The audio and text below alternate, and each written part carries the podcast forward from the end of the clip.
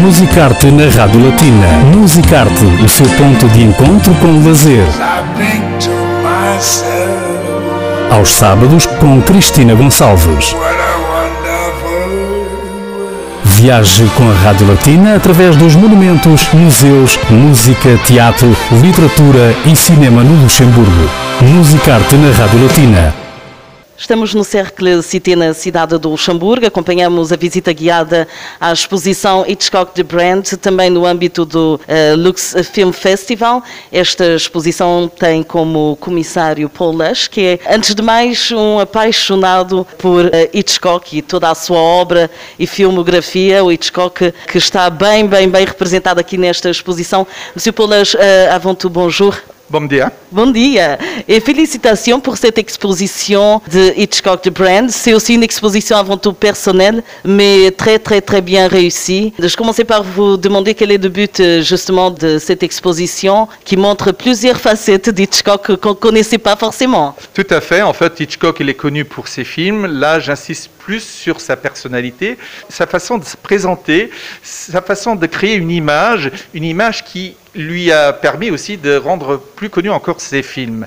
Donc l'idée, c'est de montrer d'un côté la construction de, cette, de ce brand, de cette marque. Il est devenu iconique à travers les années. Donc il y a différents dispositifs qu'il a utilisés pour se rendre connu. Et puis, dans une deuxième partie, je montre en fait que cette marque a survécu à sa mort il y a 40 ans et que beaucoup d'artistes, des auteurs de bandes dessinées, de livres, de romans, de, de poésie et même des euh, fashion designers se sont inspirés, ils continuent de s'inspirer d'Hitchcock. Ça, c'est un peu le but, de montrer cette richesse de cette image d'Hitchcock, tout en rappelant aux gens les grands classiques qu'il a réalisés. Exactement, et qu'on n'oublie pas, mais justement, quelles étaient ses particularités? Parce que la, la preuve, c'est déjà que sa marque est devenue, à une longévité incroyable. Qu'est-ce qui faisait que Hitchcock, personne ne restait... Euh... Alors, il y a certainement le côté son humour macabre, son humour, il s'auto parodié souvent. Donc, c'est un, un, humour qui survit, qui est toujours d'une certaine actualité. Donc, euh, même si des, des sketchs qu'il a fait dans les années 50, qui sont tellement macabres qu'aujourd'hui on peut en rire, peut-être même aujourd'hui on peut, c'est presque, on pourrait même les censurer. À l'époque, c'était pas nécessairement le fait, euh, le cas. Mais en tout cas, c'est quelqu'un qui a réussi à faire d'abord des films et à créer une image qui survit et qui, grâce aussi, il a utilisé son corps, son visage. Il y a beaucoup de profils. Il avait un certain poids. Il a joué. Il s'exposait. Et il, jouait un rôle. Il jouait le rôle devant les photographes, devant la télé, donc, pour sa série télé Hitchcock Presents, pour la presse. Donc, il savait bien se mettre en scène et d'une manière qui reste toujours impressionnante, moderne d'une certaine manière. Comment peut-on interpréter, si c'est possible, ce besoin de cultiver son image au-delà de ses films Alors, c'était aussi pour mieux vendre ses films. Il l'a fait pour des raisons, disons, commerciales surtout, mais aussi parce que bah, beaucoup de gens aiment être au centre. Quoi. Il, faisait des films, il voulait montrer que c'était lui qui a fait les films. Bon, c'est vrai qu'il n'était pas seul, mais c'est lui qui prenait toutes les décisions, disons, principales dans la réalisation de ses films. Et il voulait montrer ça, mais en même temps, il savait très bien qu'une présence de la presse lui permettait d'atteindre une certaine notoriété, et cette notoriété, à l'époque, lui donnait une grande liberté par rapport aux producteurs. C'est-à-dire, il pouvait faire les films qu'il voulait, plus ou moins. Donc, ça fait partie d'une toute une stratégie de marketing. Un réalisateur qui incarne aussi un acteur, quelque part. Ah oui, ah oui. Il, il, a dit beaucoup de mal des acteurs.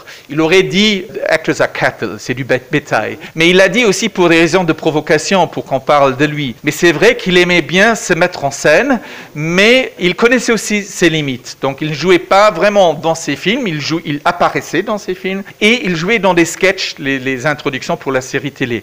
Mais d'une manière générale, contrairement à, Tarantino par exemple, qui reprend un peu les mêmes euh, trucs de, marketing, il ne joue pas vraiment un véritable rôle dans ses films. Je crois qu'en moyenne, ça, ses apparitions, ça dure quelques secondes seulement.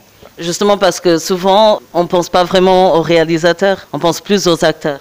Justement, et c'était un des premiers réalisateurs où vraiment les gens allaient au cinéma lorsqu'ils voyaient son nom. Et son nom parfois était plus grand que celui du titre, surtout vers la fin de sa vie. Et souvent aussi, j'essaie de le montrer, sur ses affiches, il apparaît comme personne sur les affiches de ses films, parfois en caricature, parfois en portrait, parfois son nom revient trois fois.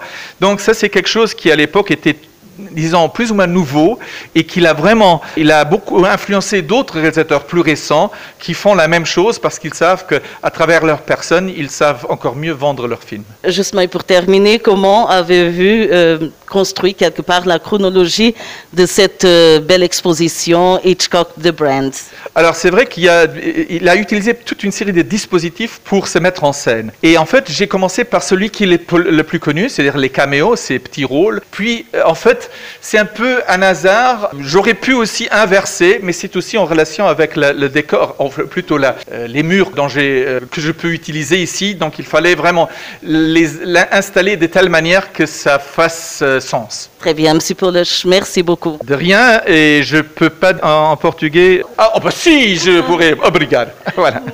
Merci. L'exposition Hitchcock The Brand d'avoir de 11 février au 10 avril au Cercle Cité.